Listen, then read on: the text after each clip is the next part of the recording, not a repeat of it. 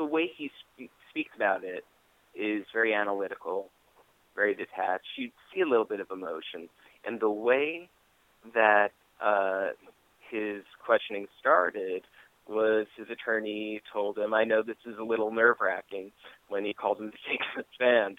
Uh, that was what uh, David Coombs says. I know this is a little nerve wracking, and he's saying it to, uh, you know, his client has been diagnosed with anxiety disorders. He's been prescribed Zoloft.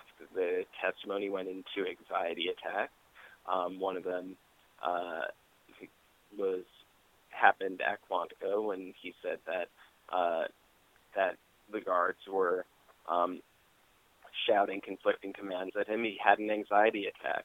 So he, so it was very surprising to see him get on the stand, sound a little bit nervous, and then kind of gradually ease into a very controlled uh, narration.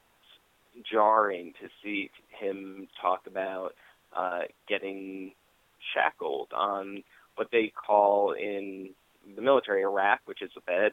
So he said it, he would get on the rack and uh, assume a certain position. They'd shackle his legs when they needed to, and he would describe that kind of incredible thing in a very about that happened to him in a very detached and analytical style.